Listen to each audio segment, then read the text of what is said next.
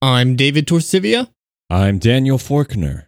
and this is Ashes, Ashes, a show about systemic issues, cracks in civilization, collapse of the environment, and if we're unlucky, the end of the world. But if we learn from all of this, maybe we can stop that. The world might be broken, but it doesn't have to be. while the prisoners are, are like referring to slavery in the specific sense of labor in that demand, when people inside talk about prison slavery, they're talking about a much broader sense of prison slavery insofar as it's like a complete and total like dehumanization and subjugation of human beings to the point where they are basically treated like and it's not even basically they are treated like animals. David, today we're talking about the system of mass incarceration that is so infamous now here in the United States for putting people behind bars and in great numbers.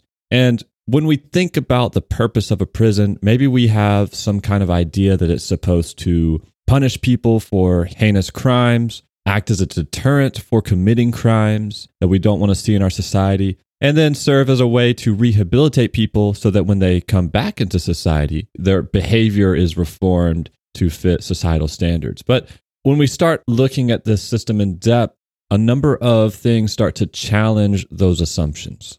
Yeah, I mean, the prison complex is a very weak facade of pretending to be this thing that we need that is uh, a positive net good for society. And uh, even just like very casually looking into it, that whole thing falls apart. And what you see instead is a system that's built entirely on exploitation, um, abuse, uh, just horrible treatment of humans, even if those humans what might have been judged by society as being somebody that is, I mean, quite frankly, unwanted. That's why they end up in these places, and that's why we treat them this way. But it's such a shocking level of exploitation of labor, of horrible abuse in these places, and the whole thing just very quickly falls apart. And we see it as something that's based around profit and around control, but not in the way that we think in terms of controlling crime, but more in terms of controlling people and populations that are deemed unwanted. Right. I think the control part is very important because many people now are aware of the profit incentives that go into prisons and how those that manage and operate prisons have an incentive to put people in there and to lobby for legislation that makes it easier to do so because they make money from it. And in some cases, there's guaranteed minimum number of beds in prisons and especially in ICE detainment facilities, where the government guarantees that there'll be at least this many prisoners in this prison at all times, which is like the really the end level uh, gross Like, let's just assume that, you know, X percent of our population is just. will always be a prisoner or be being deported. Yeah. But then the control part is another thing that probably doesn't get talked about enough, where if you decide that in order to maintain power, we need to keep a certain cohort of the population under control and outside of the realm of power, we need to lock people outside of the ability to integrate into our economic opportunities, the ability to vote. We see that prisons serve that that end really well.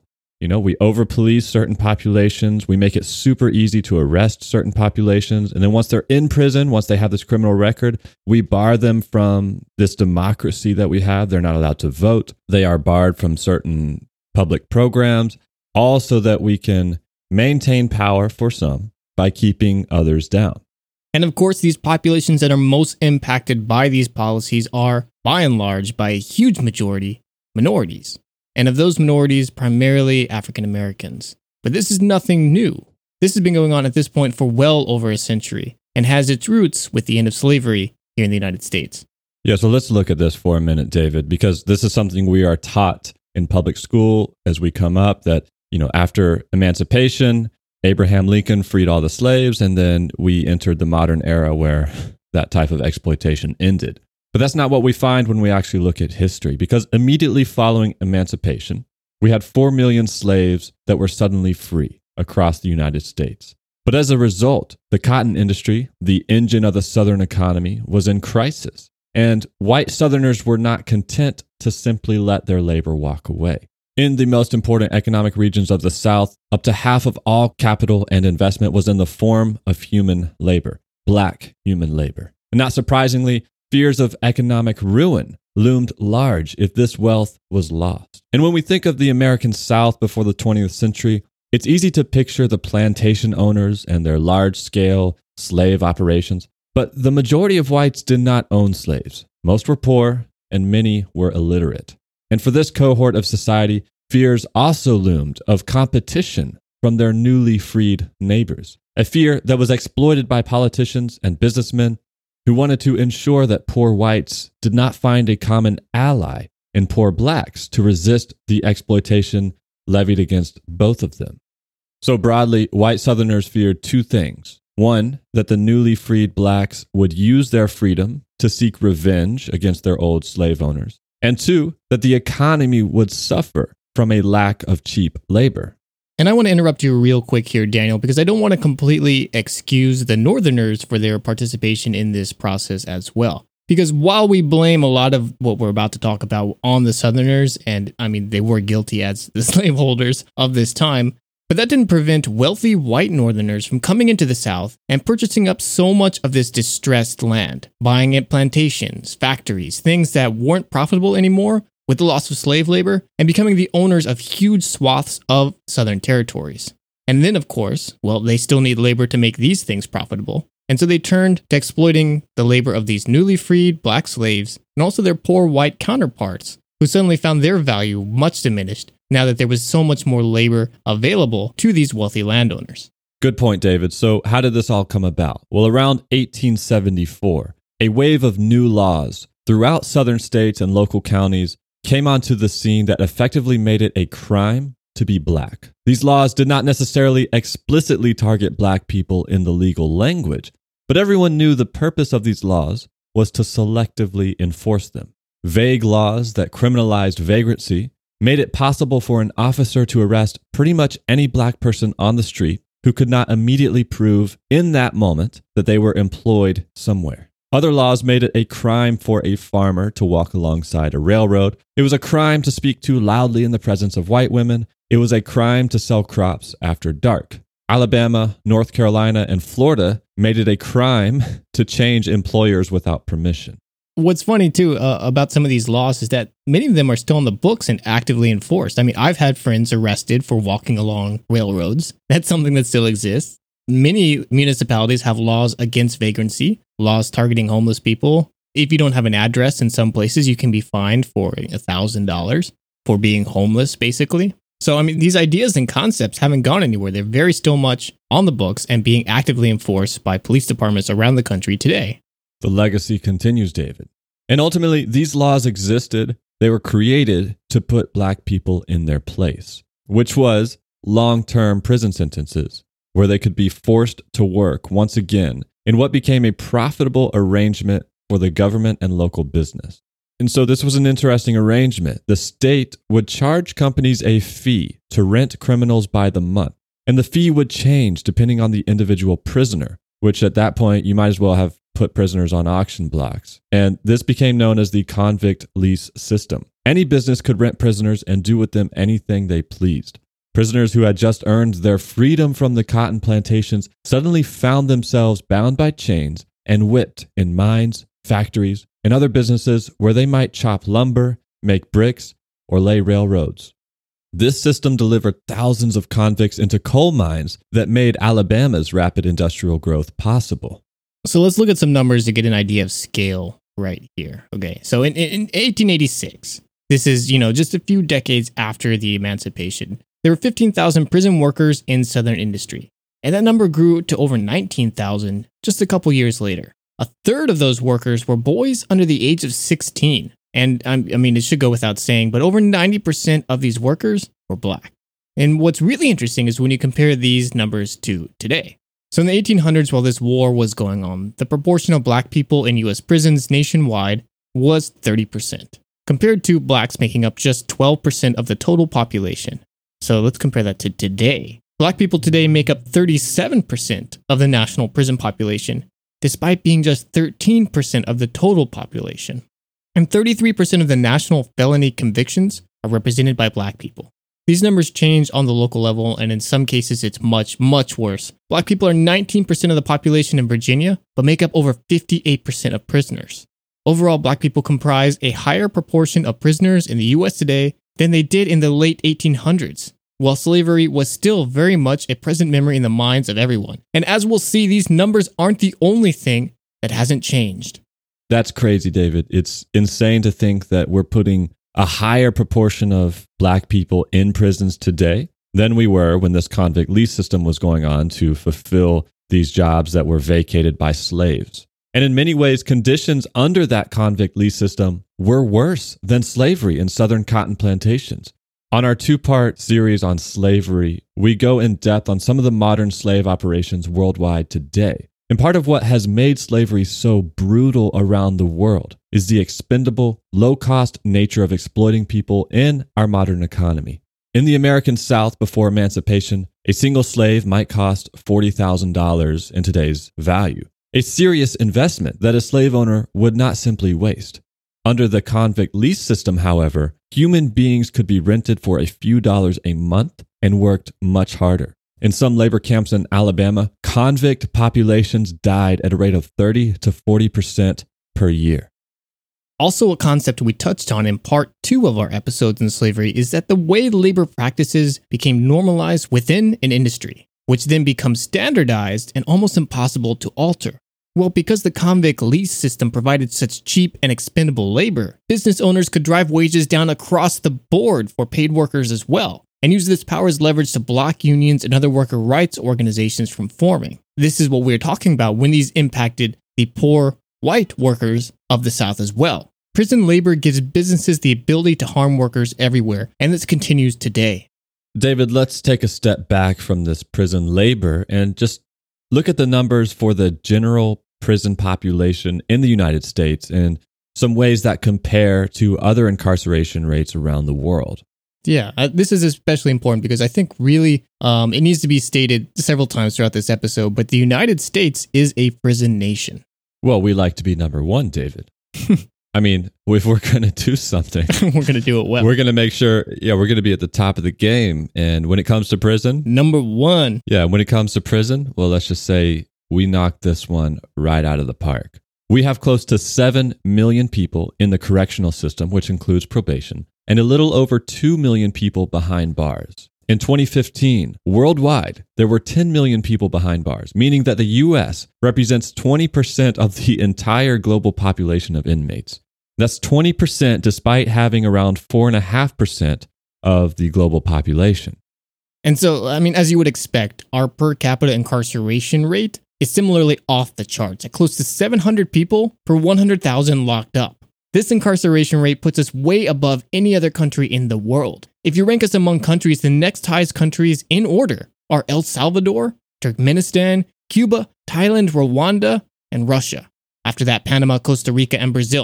And if you were to break the United States up into separate states and include them on this list, in, in, in like, you know, here's Georgia, here's California, I mean, it gets even crazier. So, just in terms of the per capita incarceration rate, the top four places in the world are Oklahoma, Louisiana, Mississippi, and Georgia, all being around 1,000 people incarcerated per 100,000 residents. And David, there are 31 US states with per capita incarceration rates higher than the very first country on that list, El Salvador.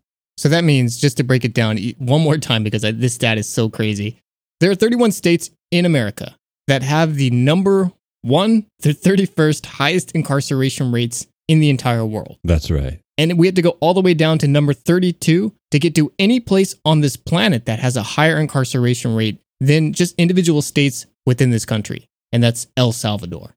We love prisons here. Another visual for you, David, as some have pointed out, at the height of Stalin's Gulag system in the Soviet Union, the ratio of people within the Gulag system still falls below the ratio of the US population in jail or prison in 2008. But you know what? Let's look at how these incarceration rates differ once you start looking at race and class, because this is where things really start to go off the charts. Are you ready for this? No.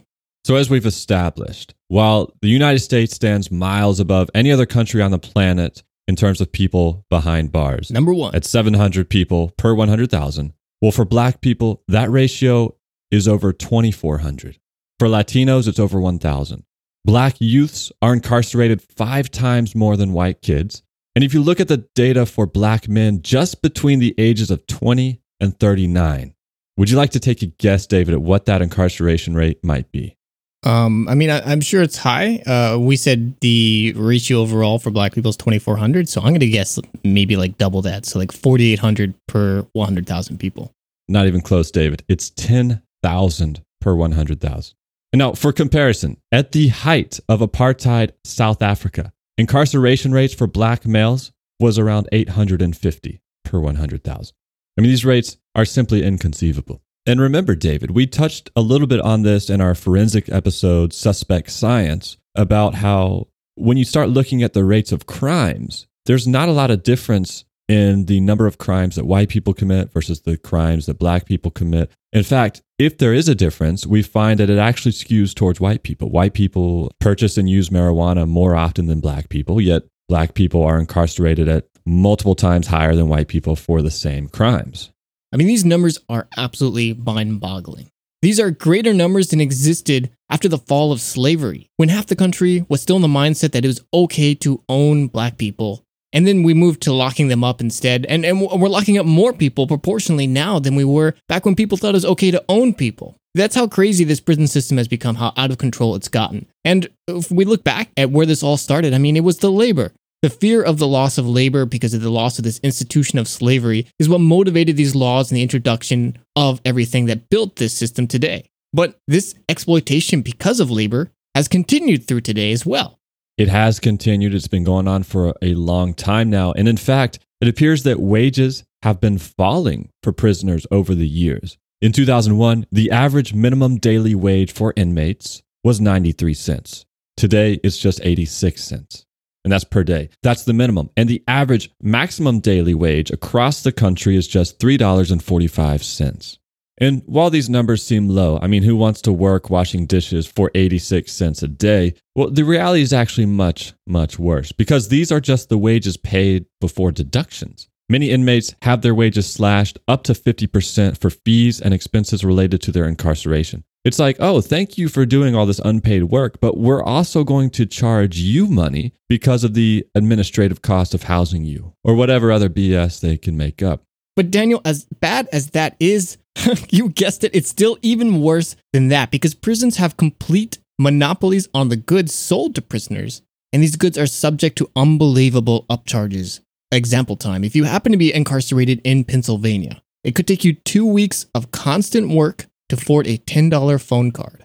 If you are a woman in Colorado, it could take you two weeks just to afford a box of tampons.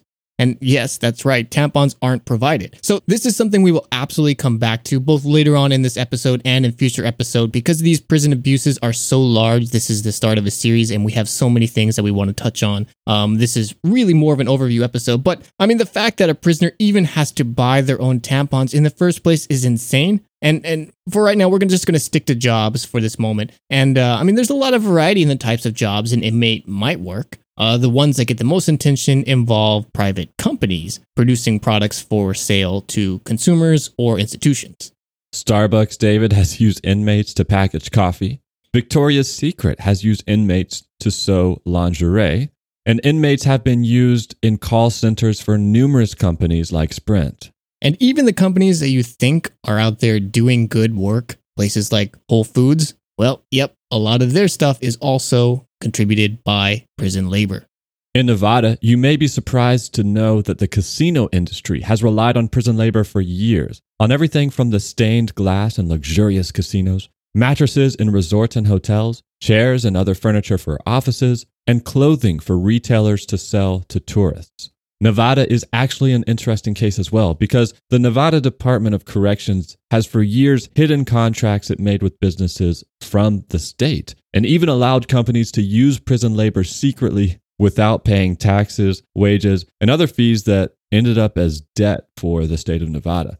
Uh, it's really strange, and much of the secrecy was uncovered as a result of other businesses complaining that prison labor resulted in unfair competition impacting their bottom line. In addition, inmates are used to fulfill government contracts for everything from road signs to body armor. If you find yourself locked up in Louisiana, your labor might be on a farm. If you're in Kentucky, you might sell cattle. The total value of labor provided by these prison inmates is estimated at over $1 billion annually. Real quick, also, looking through all these things that inmates make, one of the weird things that made me feel weird reading about it was like how much they make things for colleges. Like a lot of the furniture and like beds and dorms and things are made by prisoners. And for some reason, that made me feel really weird more than a lot of the things they produce. Uh, it seems like really extra dirty. Like here, make some products that are furthering someone's education, which you're not allowed to ever have. Yeah, it's like building something so somebody can like see the best future while somebody else's future is like actively being destroyed in the process. I don't have like a concrete reason for it, but it made me feel weird. Um, but let's check out some of these products and let's see how this labor is actually marketed. So you can actually go online to unicor.gov, U N I C O R.gov, and this is a website that is marketing this prison labor. So if you are looking to get somebody to produce something for you, you can go here and uh, you can contact a prison to produce products for you and your company. Um, if you are a company that needs to order things in bulk, you can already look on here and see all sorts of products and services. So like click around here. Ooh, they have a section for energy efficient and green products. Let me click on that. I can get nice prisoner made solar panels because we're going to save the earth with prison labor, which also feels sort of weird just so we understand, the legal name of this company is Federal Prison Industries Incorporated, but the trade name is Unicor, I guess, for. Right, to sort of mask that idea of where this labor is coming when you look on the box. And it's so funny too. They they advertise constantly on this website how you can say that if you contract products made through Unicor, you can uh, put that made in America sticker on your thing. So everybody knows that you're being a good guy, taking care of American labor, not outsourcing it to overseas, when really you're just using 86 cents a day prison labor to produce these products, which is way more fucked up than a sweatshop somewhere else. Let's see. Why buy Unicor? This is on their webpage. Social value. Your purchases generate lasting societal benefits. A reduction in government spending. The viability and health of our communities improved public safety. Simply put, it's the right thing to do. Oh, David, they also have a marketing video, which The Intercept posted online. So we're going to try and include that on our website so everyone can see the type of marketing copy they put out there for businesses in the form of videos where they actually are showing one of the call centers that a business contracted them for. It's a bunch of women in prison uniforms sitting down at computers, taking phone calls, and some of the dialogue is saying how we constantly monitor them to make sure that you're getting the best value for your money and but don't worry, you can also feel good because these inmates are learning how to communicate. It's just crazy. We'll put that on the website. They have a fact or fiction section of their website too to like dispel these awful rumors that are about Unicor and, and prison made products. And it has gems like this Fiction The prison industries hurt business and industry by cutting into their profits. Fact Federal prison industries does more to help the private sector than hurt it. This is not a business, it is a correctional program. It sells its products primarily to the federal government, it does limited advertising, and focuses primarily on labor intensive activities in order to provide more inmates with skills and work experience. The real product that federal prison industries turns out is a productive citizen who can return to society as a law abiding taxpayer because of the skills and experience they have gained. Wow, if that doesn't make you feel good, then uh, I don't know what to tell you. Do you think they do podcast editing? I love Unicor. You know, they're really not so bad, David. this episode brought to you by Federal Prison Industries. And David, this is just the tip of the iceberg because most of the value of prison labor does not come from these types of products that are being made or services that are contracted out to businesses. It comes from the fact that prisons themselves are operated almost entirely by prison labor. The food that inmates eat, the cleaning of toilets, cutting of hair, laundry, floor scrubbing, all of these essential services are carried out by inmates who are paid pennies on the hour, allowing the corporations and agencies that oversee these prisons to add more money to their bottom line by not having to pay decent wages to staff or these inmates themselves. And in this discussion, we cannot neglect those who are locked up in immigration detention facilities around the country. There are several lawsuits ongoing right now against several immigration detention facilities involving both GEO Group and CoreCivic, the two largest private companies that contract with ICE. And these lawsuits allege that human trafficking laws are being violated in these facilities. People awaiting processing or some form of trial who are held in these places are deprived of basic necessities food, toilet paper, toothbrushes, and then they are effectively forced to work for less than a dollar a day, sometimes up to $4, in order to buy these things for high prices at the commissary. Those who refuse to work are threatened with criminal charges and solitary confinement. These conditions have prompted five senators to write a letter to the Department of Homeland Security in protest. And real quick, I think a lot of the attention prisons get is focused on this labor exploitation, and it really is a horribly fucked up practice. Um, but the there's so much more to the larger prison story and the problems that go on here, and we'll get into some of these later on in this episode, um, and in future episodes. We really don't want to undersell this, but the media spends a lot of time talking about prisons solely from this labor perspective. But there are so many different angles of just why these systems are so bad for the people involved in them and those of us on the outside. Uh, we really don't want to undersell that, but I mean, this labor stuff is just so disgusting. And maybe it's because we can relate to this as people who work for a living. I mean, we all are forced to work. And so trying to imagine what life is like on the inside of these prisons is difficult. We only have media that typically is from police perspectives. And so this is a way that we can connect with the people inside because we know what it's like to feel exploited at our jobs, to be taken advantage of. And so when we see this happening on an even grosser scale within these prisons, I, I think that, at least for me, um, gives myself a real connection to the struggles that are happening inside. Well, David, this might be a great time then to introduce our guest who is going to elaborate a little bit on some of the issues that go beyond just this prison labor. And that guest for today is Will Adams. He works with the Oakland chapter of the Incarcerated Workers Organizing Committee, which is a part of the Industrial Workers of the World. So, without further ado, let's introduce Will Adams. Hi there, guys. Hey, Will, this is David over here. Thank you so much for uh, willing to take some time to talk about this very important issue with us. Totally, yeah. Thank you for uh, talking about it on your show. Will, if we could just get an introduction of who you are for the listeners and uh, what the IWOC is. I'm Will. I'm a member of IWOC Oakland. I've been working with the chapter for about two years now. I got involved just a little bit after the 2016 strike and I see prisons and the prison industrial complex and the criminal justice system as a whole really as the like primary means by which the state and big businesses or just like those in power sort of like maintain control mm-hmm. over the working class and over communities of color. So, how did this particular prison strike come about? Was it organized directly through this relationship between IWOC and prisoners? Is this something that was initiated by inmates themselves? What does that look like? Yeah, yeah. So this strike is wholly self-organized by the prisoners themselves, right? There's actually like a very long history of prisoner mm-hmm. organizing, right? There's like a prisoners movement in this country. Um, we sort of track a like new wave that sort of started in around 2010, 2009, 2011, when prisoners started engaging in like work stoppages and hunger strikes, um, and like directly targeting the facilities that oppress them and brutalize them.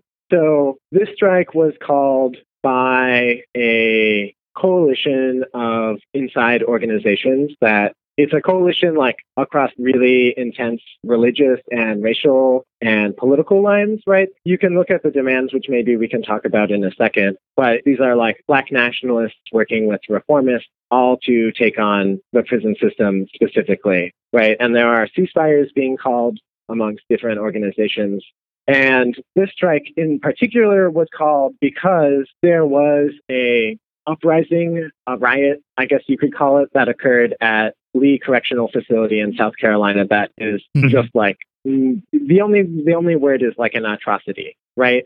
Seven people lost their lives during this uprising. And to give a little background on it, right? Prisons, particularly in states with like eroding tax bases, where there's maybe like one guard per like 35 inmates or 50 inmates, right? The only way that they can control people is by pitting them against each other. Right. And so there's this practice called mix and match transfers or gladiator fights, wherein normally different groups that are hostile to each other inside prison are kept separate, right? But when the facility needs to exert increased control over these organizations, over these groups of people, like essentially what the state would call gangs, but really they're just like groups of people banding together for survival who refuse to comply with prison officials.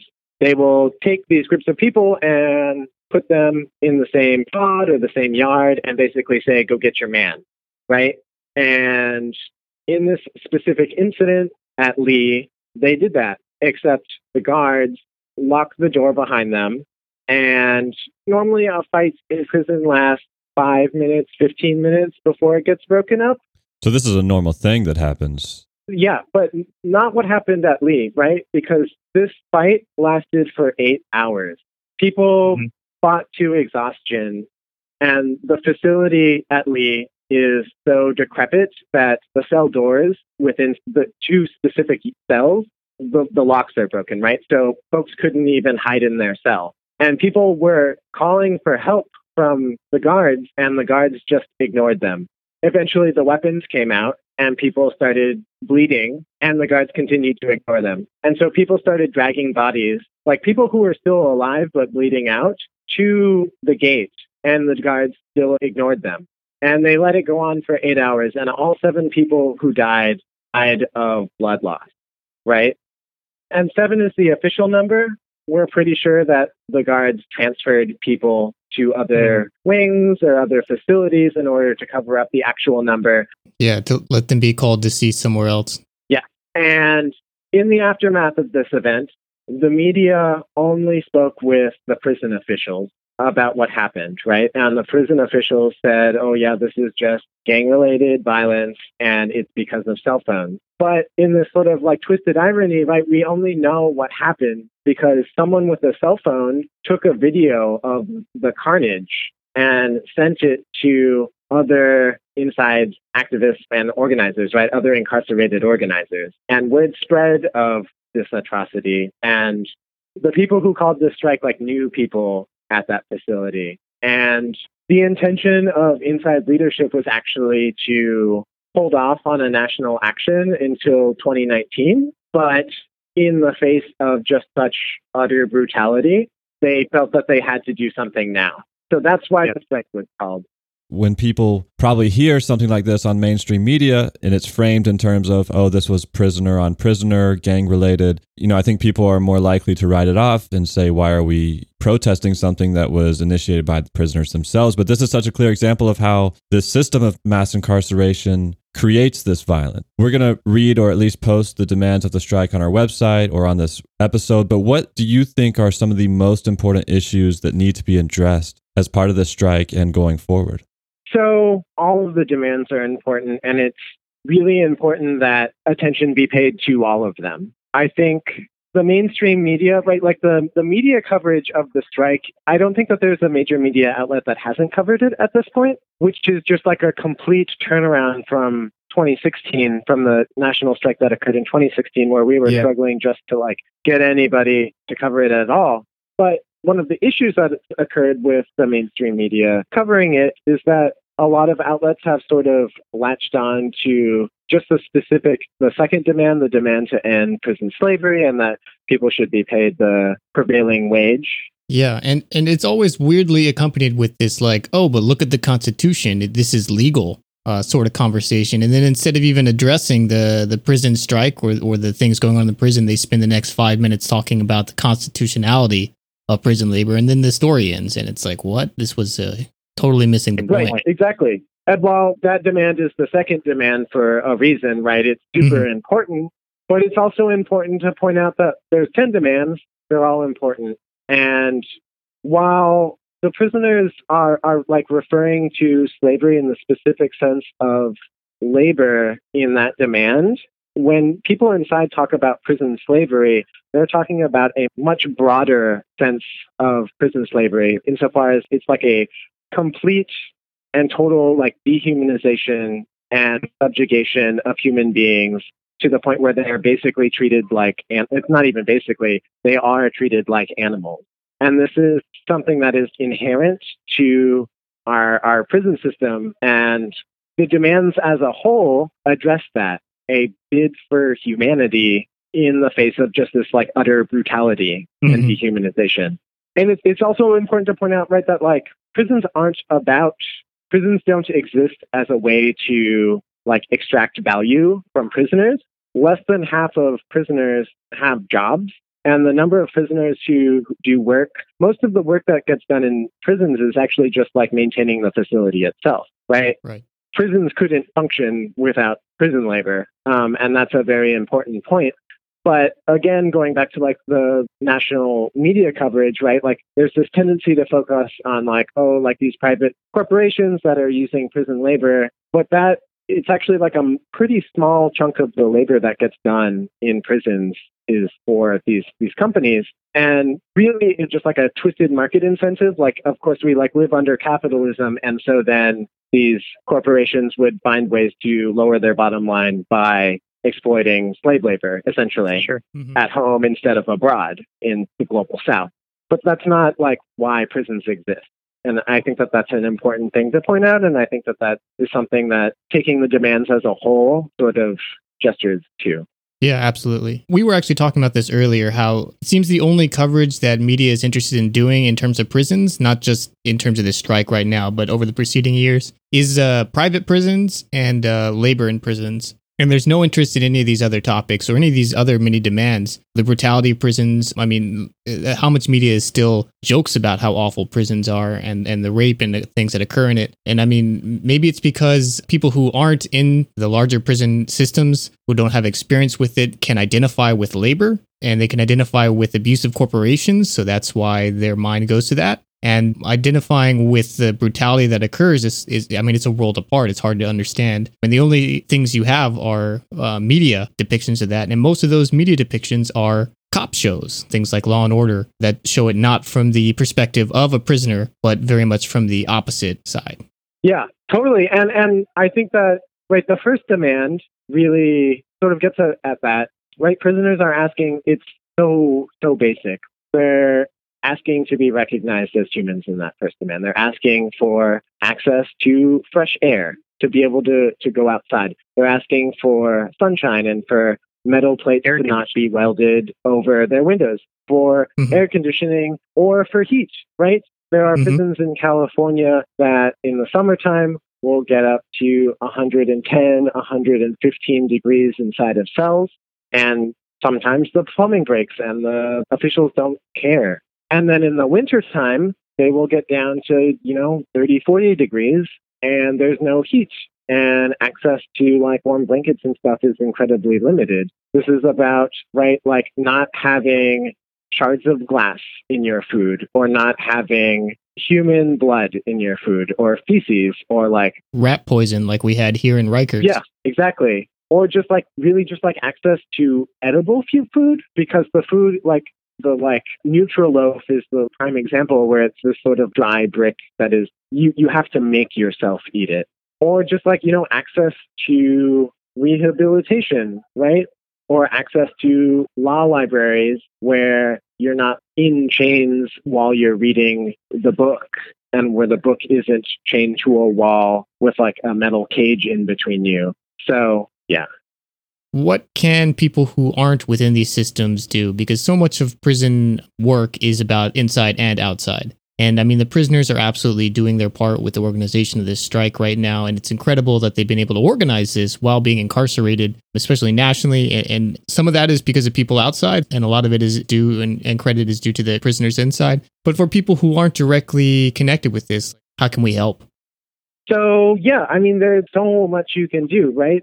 As far as like the strike is concerned, like right now specifically, and in the upcoming months, just spreading the message of the strike, sharing the demands on social media, sharing articles about the strike, and then participating in our phone zap actions. And, and a phone zap is basically where we have tons and tons of people call a facility that is retaliating against strike participants or strike organizers. So these facilities, like people are risking their lives to take these actions, like literally. And we've already seen people being sentenced by like internal review boards to like a year and a half in solitary confinement. We've seen people get transferred like to other states away from their family and friends so that they can't get visitors.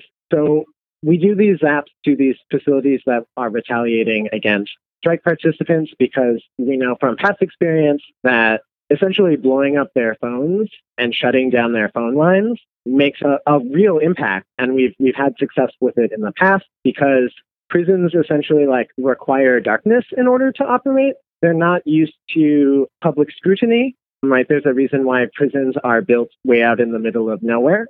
And and also just because the people who run prisons are like essentially boring bureaucrats who hate to be reminded that they actually work in a prison, right? That their job is to like brutalize these people.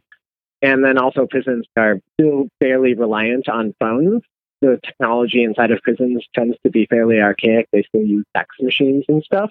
So we field thousands of calls and we always need more people to participate in those, both during the strike and after. You can connect with a local organization near you that does prisoner support work, right? There's IWOC chapters all across the country. There's one in nearly every major city at this point, and there's a bunch popping up like as we speak. But there's also other organizations. There's Black and Pink. There's ABC's Anarchist Black Crosses. There's Critical Resistance, and there's a ton of other that I'm not going to name right now that do work to support prisoners and like engage with them directly. And that's that is really like the thing that people can really do that will be of the most help, which is write to people, right? Because prison is incredibly isolating and dehumanizing, right? And to have someone from the outside just like write to you, it like gets people through their time or calling them or or visiting them. And like building relationships over the walls is how we are going to build power together to hopefully, you know, eventually abolish prisons, or at least, you know, depending on who you are, make significant change. But building those relationships is like the crux of building power together. And then we also have a fundraiser that has been approved by the Inside Strike leadership for the main organizations that are supporting the strike, who are are essentially just like burning cash right now. and so donations are very important for us to continue to be able to do this work. This isn't the end of the prisoners movement, right? The strike will go on for as long as it will. It might end on the 9th, it might continue onward, but retaliation is going to continue for a long time against these people, and they need our continued support. And the prisoners movement is going to continue onward and continue fighting, and that needs to be continued supported from the outside. We'll post that on the website for sure. Will, I want to ask you we mentioned media and the role that plays in shaping our view of prisons and the people inside them. And we have media, we have entertainment that depicts people of color, working class people, and, and others in ways that prejudge them as criminals. But we also use language that shapes the way we view people. And I'm wondering, what are some ways we can change the language we use when discussing people who are incarcerated, you know, without reverting to words like criminal? Which may only serve to further dehumanize them. Yes. Yeah. I mean, IWOC does not recognize the sort of like verdicts of the state. We don't use words like criminal. We don't use words like gang, right? Because that's just like, that is a way for the state and for the powers that be to continue to dehumanize people. And, and, and it's important to recognize, like, particularly with the word gang, they're just like groups of people banding together for survival. And I know I, I said this already earlier, but in the face of the oppression of prisons and of the state, and the word gang both inside prison and outside, right? Gangs on the outside are, again, just like groups of people doing their thing. And the state uses that word within the context of the legal system to, right, one of the demands is an end to racist gang enhancement laws. So if you're a brown person from a certain part of town or a certain block, or your cousin maybe rolls with some people, you can automatically be added to a list without you even knowing it. That if you are convicted of a crime by the state, they can add tons of extra time to your sentence. And then once you get inside, right, that continues to follow you. You'll continue to be associated with this gang and continue to be policed more heavily by guards and continued to be oppressed even more than you might otherwise be, right? And and again, there, there are like two year olds on these lists, and inside, if you're Chicano and you have tattoos, for instance, around your cultural identity, a lot of those tattoos, a lot of that symbology is considered gang related, and so you are automatically considered to be a part of the gang if you just happen to have a tattoo, right? Mm-hmm. Um, indigenous languages are considered gang languages inside of California prisons and affects you all the way up to like parole boards when you're being paroled. Like that is something that essentially counts against you when all of these random bureaucrats are deciding whether or not you can have your freedom. You know, there's a diversity of people within this system between federal and state prisons, men separate from women, mm-hmm. and now a number of immigration detention centers that have been on the rise. Are there needs that vary depending on the institution that people are in? And is there anything that we need to know uh, related to the differences in what people need the most? Yes. So I think it's incredibly important to note that, like, for instance, the folks at Northwest Detention Facility who are on hunger strike and are engaging in work stoppages, initially 200 people had said that they were going to participate, but because of the retaliation threatened and carried out by the state. Only 70 that we know of right now are participating. And the, the retaliation that was threatened was like, if you go on hunger strike, we're going to take your kids away, right? Jesus. Yeah. So the folks locked up in immigration detention facilities, they have no rights. They don't get access to lawyers. They don't have like any of the, the civil rights that are specifically granted to U.S. citizens. And so they are risking even more, right? Prisoners are risking so much, but the folks there are, are risking even more. And so that's definitely something to keep in mind. I've got one last question. I know it's hard to figure out exactly, but is there an idea of how large this movement, this action is in terms of numbers, um, both in facilities and in inmates? Yeah, yeah. So um, right now there are, if you include Nova Scotia as a state, um, it's a province, but we'll say it's we'll include it. Yeah, why not? There's 12 states that are participating Washington, Georgia, South Carolina, North Carolina, California, Ohio, Colorado, Indiana, New Mexico, Florida, Texas, and again, Nova Scotia. There are like 10 facilities that are engaged in work stoppages in South Carolina, and then two facilities with hunger strikes going on in California. I'm not going to go through what's going on in each and every state because folks can look that up. But I don't have the actual number of facilities. And the number of people participating is also hard to guess just because, like, it's impossible to know what's happening in these mm-hmm. facilities, mm-hmm. right? Both because some of the actions taken by prisoners aren't as visible, right? Like a commissary boycott, that's not going to make the local news. And the prison officials certainly aren't going to be like, oh, yeah, people are boycotting commissary. But that's still right. Like the prison's budget is reliant on people buying things from the commissary at these price gouging points, like five dollars for for ramen.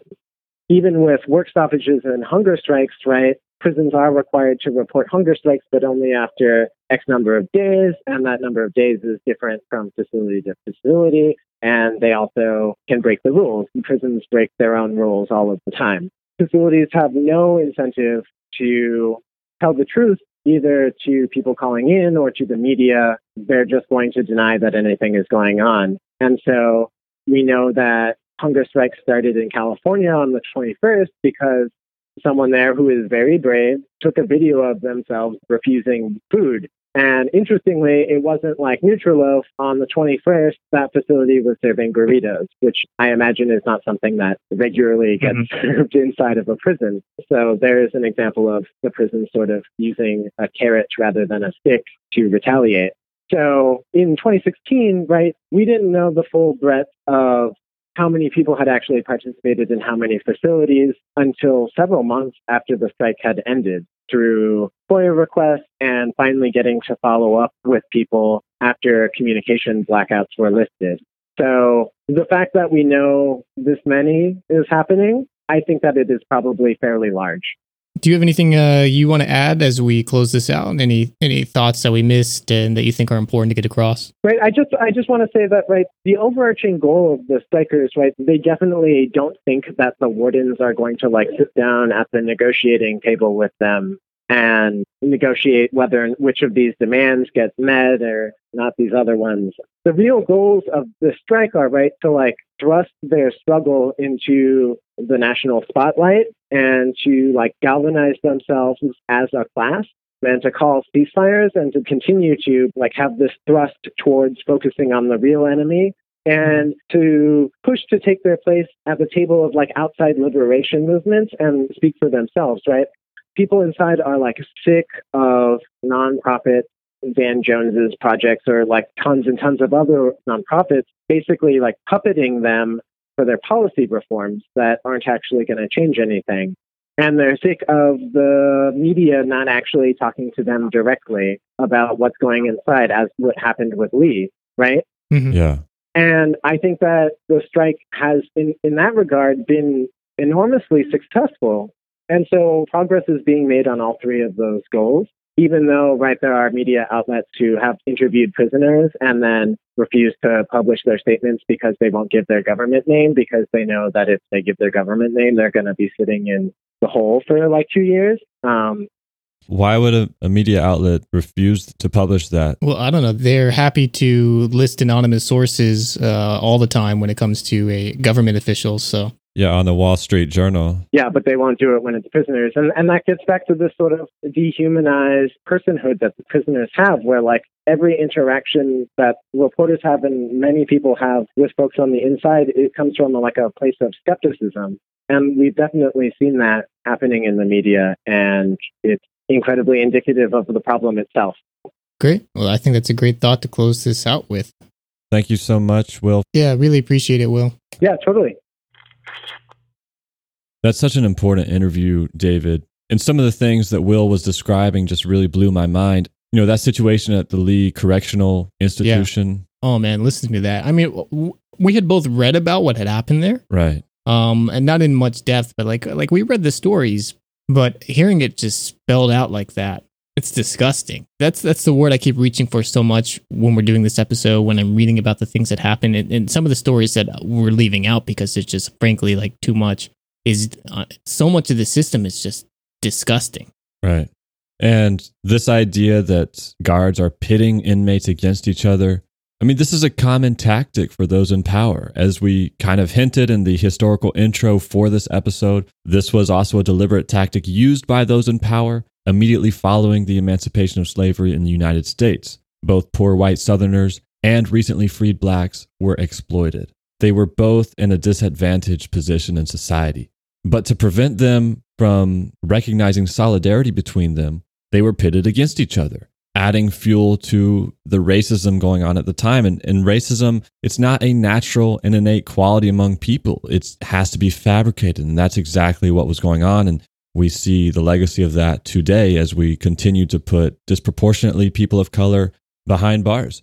And what are we putting them behind bars for? And I mean, to be fair, there are violent acts that are committed throughout this country from one person to another. Um, but the vast majority of people who end up incarcerated and within this system are non-violent offenders, and they're therefore crimes that really have no victim. What's so interesting too, I mean, there are people in this country too, all of us really, that benefit from horrible crimes that are committed overseas in our names in order to produce products and stuff, but we don't end up facing any sort of retribution for this. But somebody who gets caught with the wrong drug at the wrong time ends up with their life destroyed when they're not hurting anyone at all in the system. Right. And even for some of these violent crimes that do land people in prison that some would say is justified, I think Will brought up a very important point, which is the demand for an end to prison slavery is not so much about the labor as it is a general mistreatment, a system that views the people within it as subhuman. And I think that's something that simply doesn't fit the vast majority of the crimes committed. And, you know, speaking about the disproportion of people of color behind bars, look, David, I've bought weed before. I've been publicly drunk before. And if I was hungry because my community was robbed of resources, I would steal from Walmart in a heartbeat. I've done things and I would do things that if I were a black man or a black woman at the wrong place at the wrong time, not, not even the wrong place, but just a normal place, I would be in a cage right now, maybe for the rest of my life and I would be treated like a subhuman. So it's important for us to recognize that so many of these quote unquote crimes that people are incarcerated for maybe wouldn't be considered crimes if they were committed by people from a different section of society. In which case, I guess the crime at that point becomes being from the wrong group of people. Just like we saw immediately following emancipation. And, you know, another thing that really stuck out to me, David, about this interview is when Will mentioned that people are punished for participating in this strike for things like work stoppages, but for even things like participating in a hunger strike. Didn't he say that one person was committed to solitary confinement for a year and a half? I mean, Daniel, like I mentioned in this interview, that so much of the media focus on prisons and especially about labor in prisons is based on the constitutionality of this thing. I mean, that's not the right way to look at this. It shouldn't matter if it's constitutional to allow slave labor to occur because it's in a prison. That is so far misses the point. Just because some piece of paper says this horribly incorrect thing is okay doesn't mean that we should be like, oh yeah, okay, it's cool. Let's let's do it and let's argue about whether it's legal or not instead of whether it's moral or ethical. I mean, from the moral perspective, there is no reason to allow slave labor to occur. Period. In discussion, there is no except in these conditions. Anything that, that follows that word except is wrong. No slavery should be the end of this. And the very fact that we have to debate this at all because it's in this stupid piece of paper should call into question all the rest that is contained in this paper because it's built on incorrect foundations. Similarly, I mean, we have guarantees against cruel and unusual punishment, but those words in practice are meaningless. If we're allowed to physically torture people and things that the rest of the world agrees is, in fact, torture, is a human right abuse, but instead is a common way of punishing people in our prison systems, we are so far beyond the questions of legality and just lost our morals and ideas of what's good in this process. It's disgusting. I mean, I can't even believe we're having this conversation that we have to bring this issue to light. It's not okay to torture people. Like, that is the end of this thing. It doesn't have to be any more difficult than that. And uh, solitary confinement is torture. The conditions of these prisons, they are torture, making people sit in barred cells where the temperature routinely climbs to 110 degrees, 120 degrees in the summer because there's no air conditioning. That is torture. Making people wake up at four in the morning, turning lights on at that point because some study found that inmates are more docile if you keep the lights on all day. That is torture making sure people only have enough nutrients just to barely survive, to make them too weak to be able to act out, that is torture. Making inmates live in conditions where the temperature routinely gets down to 30, 40 degrees in the winter because there is no heat, that is torture. Our prison system is built on the idea of torture in order to control these people, in order to keep them from acting out and resisting. And when they do resist, when they find the strength to stop and say, I can't take this anymore, I'm going to do something, and I'm going to do something in a way that doesn't hurt anybody but myself, like a hunger strike. And then we punish them further because of that. I mean, these systems cannot be saved. There is no reform available for prison that is built on ideas of torture. And we need to start looking at alternatives, which is maybe a longer conversation, something for future episodes and something later on in this show. But I mean, I'm sorry, I'm sorry I'm getting worked up here, but it's this is so disgusting. And there are so many people that are caught up in these things. People that I know that have been affected, um, I've done jail support outside of prisons before. It's uh, disgusting. No better word for it, David. And maybe we should shift gears for a second because punishment is one of the reasons we say we need prisons to deter people from committing crimes and then we punish them like you're you're talking about. But another thing that is supposed to come along with this prison system is rehabilitation. And some people will point to evidence that this prison labor that is effectively slavery can help raise the likelihood that a person will land a job following incarceration. Now, without even discussing the merits of this evidence, I think we should think along the same lines that you illuminated, David, which is that first we have to decide if something is right or wrong. And I think in this context, whether or not prison labor helps someone get a job is irrelevant. You're telling me that if we steal somebody from their home, their family, their community, and their life. And we lock them in a cage and force them to work for free. We're supposed to feel justified in this practice because they would rather sew a shirt or dig a hole than sit in solitary confinement? We're supposed to be proud of ourselves for the fact that after release, they can finally be paid for the labor they've been doing for free for years in a system that ripped them from any meaningful life they might have had. And in that episode where we talk about wildfires up in smoke, sometimes they don't even get the same jobs that they've been working, like those California prison firefighters, men and women who are trained the same way that regular firefighters are. They go out into the environment to fight some of the most dangerous natural phenomenon we have for $2 an hour. And then if they survive and they serve their time, and a lot of them, remember, are not even violent offenders. These are people that just found themselves behind bars for whatever bullshit reason.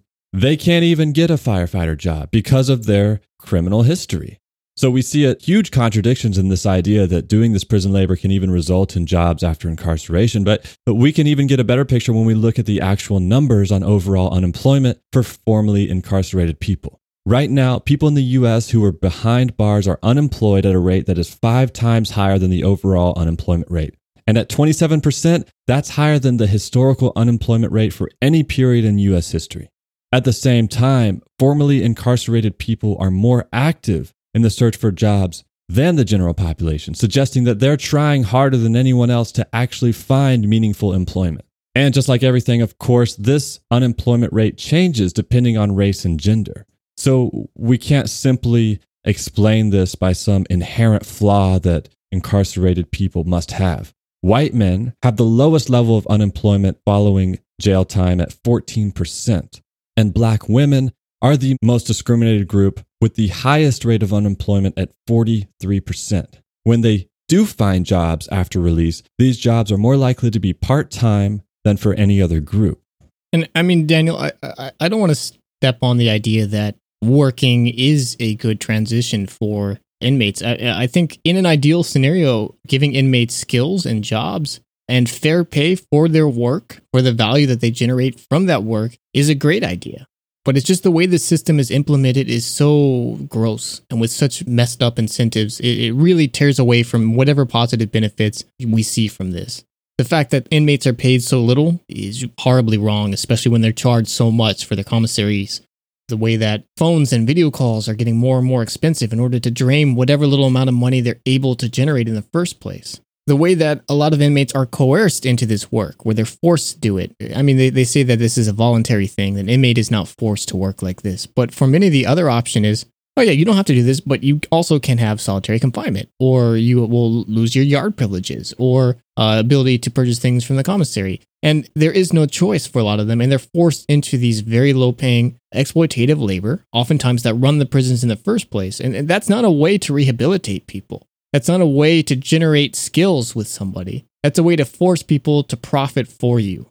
And in a perfect world, letting inmates work jobs and receive fair pay is a great solution. And I also want to qualify that with we should not ever make inmates pay for their own incarceration because a lot of times this is something that comes up. They say, well, you know, we shouldn't pay inmates full price for their work because we're already paying to support them in the first place.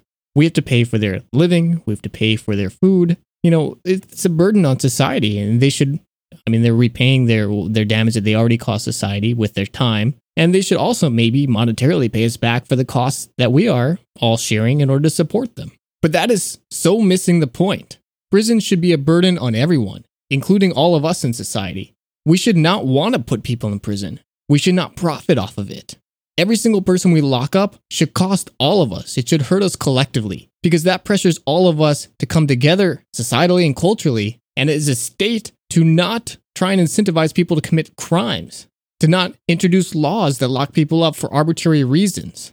Prison is a burden for those that we incarcerate, and it should be for all of us as well. And any scheme that involves prisoners repaying for their time that they've lost to the state is wrong. If they labor, they deserve the full fruits of their labor, the full profits of the products they create, just like all workers do. And just because they happen to be behind bars while they're doing that labor doesn't mean they're entitled to anything less than the rest of us. And similarly, it doesn't just end in the labor. A lot of these prisoners, they come out and they've lost the right to vote. There are millions of Americans that have been disenfranchised because of oftentimes arbitrarily enforced laws. And for many people in states where, say, marijuana has been legalized, these people still cannot vote because they committed crimes that are now legal before that law was passed. And they've, you know, lost so much of their life because of this. They cannot participate in the political process anymore because of a law that is gone, because of something that they violated that is now legal and people are enjoying recreationally. The fact that we take the ability to write from inmates, there's there's no reason to. If anything, they should be more involved in our political process because they've seen the ugliest side of it of how it can end. And they know most acutely the violence the state is capable of. And if anybody should be out representing us and working towards a better future, it should be the people who have had the darkest times in our present day.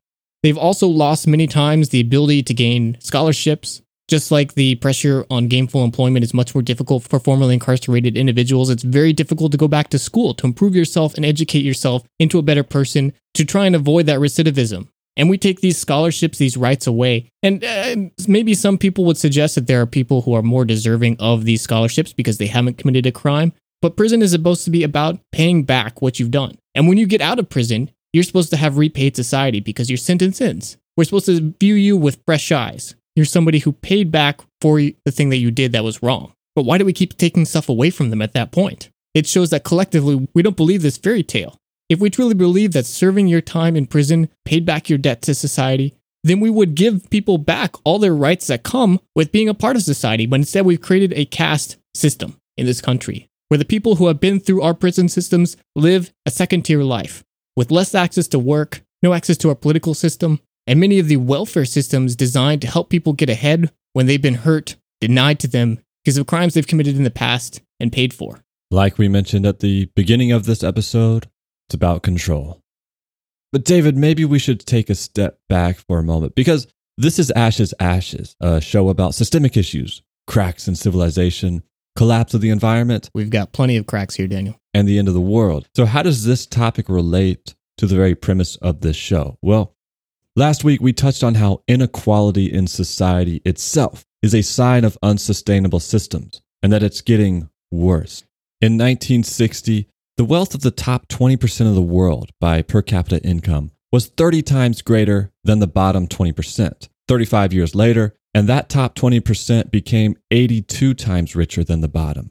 The reason this is a problem is because the wealthy are becoming richer not so much by providing some benefit, but by transferring wealth from others to their own pocketbooks. And this is a destructive process. One example of how this destructive transfer of wealth can occur related to this topic is the way that banks enrich themselves from police violence. By transferring money from local city budgets, and by extension, the communities in which police violence occurs.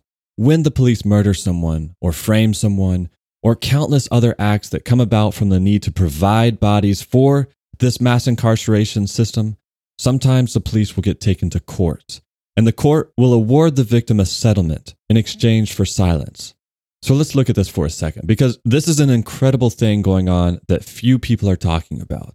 The Action Center on Race and the Economy did a study that looked at settlement and judgment costs from police misconduct for just 12 cities and counties in the United States, and they found some really startling things. Between 2008 and 2017, these 12 municipalities took on over $830 million worth of debt in the form of bonds to pay for settlements and judgments related to police activity. Now, that alone, David, should tell you how much police misconduct is going. If just those cases that actually went to court and won resulted in over $830 million for just these 12 municipalities in the United States. $830 million is a lot of money, Daniel. And some of these settlements, actually, a lot of these settlements are really very small. There was one very recently that was a big story in the news where this man was uh, wrongfully murdered by police. They shot him through his garage door three or four times um, and went to court. The police were found not liable for the murder, um, but they sued for damages. And uh, ultimately, the jury awarded this man's uh, widowed wife and his three kids $4. $1 for funeral expenses and $1 for each child's, quote, loss of parental companionship, instruction, guidance, and mental pain and suffering. That's $1 to his 7 year old, 10 year old, and 13 year old for a total of $4 paid out by the state.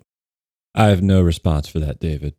Well, let me take this further for you because on top of this $800 million worth of debt, these cities paid over $1 billion in interest to banks and investors for a total of close to $1.9 billion, which local taxpayers paid. So, just for clarity here, taxpayers paid over $800 million for the crimes that police committed against them. And then on top of that, they paid Wall Street an extra $1 billion to help pay for those crimes. And so bringing this back to collapse and the overarching theme of Ashes, Ashes, in episode five, End of the Road, we introduced the concept of the death cycle cities can experience as costs start to rapidly outpace revenue, and how looming financial disasters like the pension crisis that we cover in episode Broken Promise exacerbate this cycle. Well, this police violence debt, it acts in the same way. A municipality in Connecticut paid close to $10 million for a man who spent two decades in prison after being framed for murder by police. But in order to pay this fine, the city got the money by diverting funds they had borrowed to repair a bridge. Many municipalities have raised taxes specifically to cover the cost of police misconduct, which can deter new citizens from bringing new revenue into the city. There's a city in Arizona that has been caught in one of these debt traps since 1983 related to an act of police violence. They currently redirect around 12% of their total general fund budget to pay this annual debt service and have even considered eliminating their fire department to pay it off. This might be a good time to point out that the profits that banks make from these fees and interest that they earn off the debt, causing cities to raise taxes, cut jobs, and even consider eliminating fire departments, that profit, of course, goes into our GDP, which we then use to justify having a healthy, growing, strong economy. There's an episode of Adam Johnson's podcast, The Appeal, episode number 11, where he talks about the way retailers such as Walmart lobby for legislation to create harsher sentences for people who shoplift, as well as some of the profit making extortion rackets that they employ using private security to essentially blackmail people within their stores to pay up money or else face the police and some of the crazy things that go on. I highly recommend you listen to that. And so, similar to this debt trap that police violence catches many cities across the nation, well, when big retailers like Walmart lobby for legislation that provides this harsher sentencing, and when retailers like Walmart recommend their employees to apply for food stamps, all these are cost cutting initiatives that allow companies to capture additional profit. But when we remember, David, that nothing is actually profitable, it becomes clear that ultimately no costs are cut. They are just shifted to the community. The wealth of the community is transferred to big company pockets, leaving the people in that community with less money than they need to survive, which incentivizes them to steal food and other essentials from those same retailers, which lands them in the hands of this criminal legal system where judges impose $15,000 fines and long prison sentences for very minor thefts, sometimes less than $50. And once members of this community are behind bars, even more wealth can be transferred from them through their forced labor, through the commissary, and by using the love that they have for their family against them, by overcharging them for phone calls and emails. Who are the real criminals here? Who are the real thieves? So here we are once more at the end of an episode, and all we've done is laid down an overview of what is an incredibly corrupt industry across the United States. There is so much more depth that we need to explore here, and we will in future episodes, but we've already gone long. There's so much to cover. So that brings us instead to the end of this episode. And the question of what can we do as people outside of this system looking in do to help? The timing of this episode was important to us because we really wanted to highlight the struggles that are going on right now, as we see with the currently ongoing prison strike which I mean, it's slated to end in just a couple days uh, officially, but these struggles will continue. In many of these prisons, these strikes will continue. And the retaliation for those prisoners who participated will continue long into the future. And we on the outside can continue to support these struggles of, from people who have just frankly had too much and are ready for change. We can continue their work by letting people know about the abuses that occur in the system, by spreading their demands, by contacting our legislators and letting them know that even though we are not in these prison systems, that we may not know people in these prison systems, that we still care about those who are trapped inside, that we still believe they're humans deserving dignity and respect just like the rest of us. We can write to prisoners. We can donate to IWOC, and you can find a link to their donation page on our website. There are a number of organizations that allow you to donate books or other goods to prisoners so they can avoid the costly commissary costs.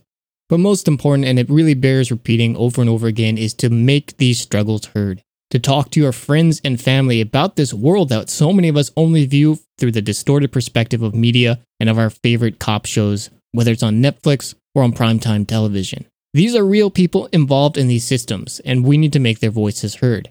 Because it only takes one accidental moment or the shift of political winds before many of us find ourselves caught in these systems as well.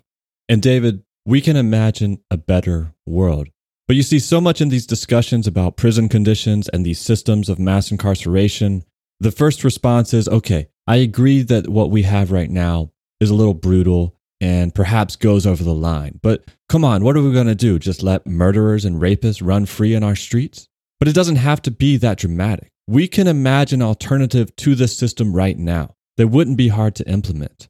One of the main reasons why it's so easy for guards and wardens to brutalize these people we send to prison is because they are out of sight, out of mind. And like you mentioned, David, about the importance for society to bear the costs of putting someone behind bars, we need to have these people closer to us so that we can see and that we can feel the effects of putting someone in a cage. If we as a society decide ultimately that those who murder another human being deserve to be locked up for a time period, we can still do that without subjecting that person to a system that reduces them to a subhuman slave, that takes away their dignity, that strips them of any connection to family and community. We can provide them services. We can still remain connected to them through our community to show them that we don't agree with what they've done, but that we haven't ostracized them from the world. Give them a reason to come back into our communities and participate. And for all these nonviolent pointless crimes that we're sending people behind bars for, we can stop doing that. Nils Christie wrote at length on incarceration systems, and in 1996, he wrote As human beings, we are interested in conflicts. It's the theme for great authors and for ordinary people. But people no longer participate in such conflicts.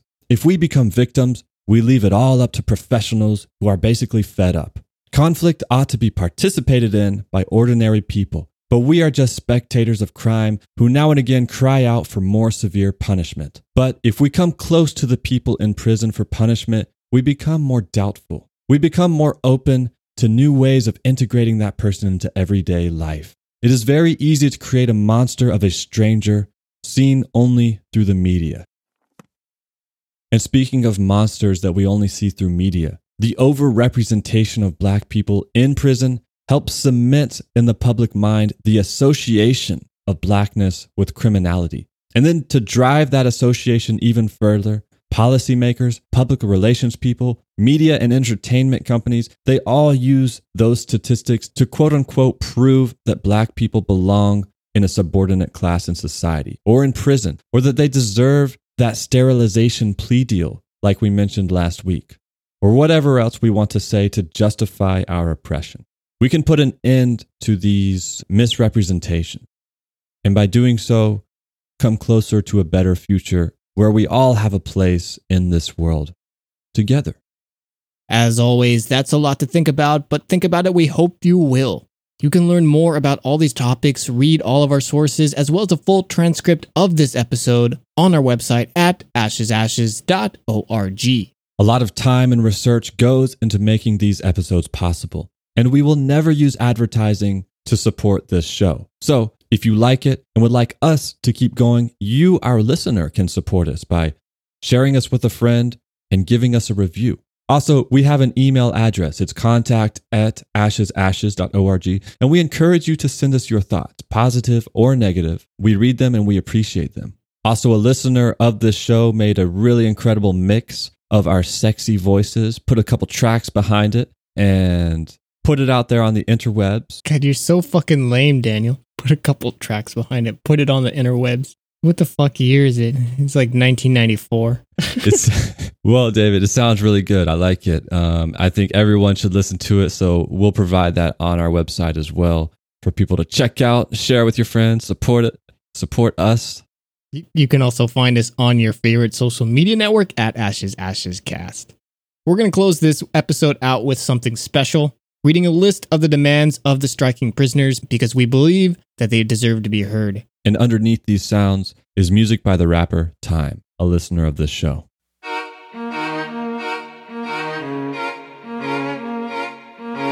These are the demands of the striking prisoners across the country right now. Number one, immediate improvements to the conditions of prisons and prison policies that recognize the humanity of imprisoned men and women. Number two, an immediate end to prison slavery. All persons imprisoned in any place of detention under United States jurisdiction must be paid the prevailing wage in their state or territory for their labor. Number three, the Prison Litigation Reform Act must be rescinded, allowing imprisoned humans a proper channel to address grievances and violations of their rights. Number four, the Truth in Sentencing Act and the Sentencing Reform Act must be rescinded so that imprisoned humans have a possibility of rehabilitation and parole. No human shall be sentenced to death by incarceration or serve any sentence without the possibility of parole. Number five, an immediate end to the racial overcharging, oversentencing, and parole denials of black and brown humans. Black humans shall no longer be denied parole because the victim of a crime was white, which is a particular problem in southern states. Number six, an immediate end to racist gang enhancement laws targeting black and brown humans. Number seven, no imprisoned humans shall be denied access to rehabilitation programs at their place of detention because of their label as a violent offender. Number eight, state prisons must be funded specifically to offer more rehabilitation services. Number nine, Pell Grants must be reinstated in all U.S. states and territories. Number 10, the voting rights of all confined citizens serving prison sentences, pretrial detainees, and so called ex felons must be counted. Representation is demanded. All voices count. And until next week, this is Ashes Ashes. Bye. Bye bye. Break the state. If you don't make a living wage, break the state. Every day there's more debt. Break the state. They arrest you at the protest. Break the state. If there's drones over your home, break the state. If they foreclose on your loan, break the state. If you wanna make change, break the state. We gotta break the state before it's too late. If voting changed anything, it would be illegal. Word to Emma Goldman, no vote for less to eat.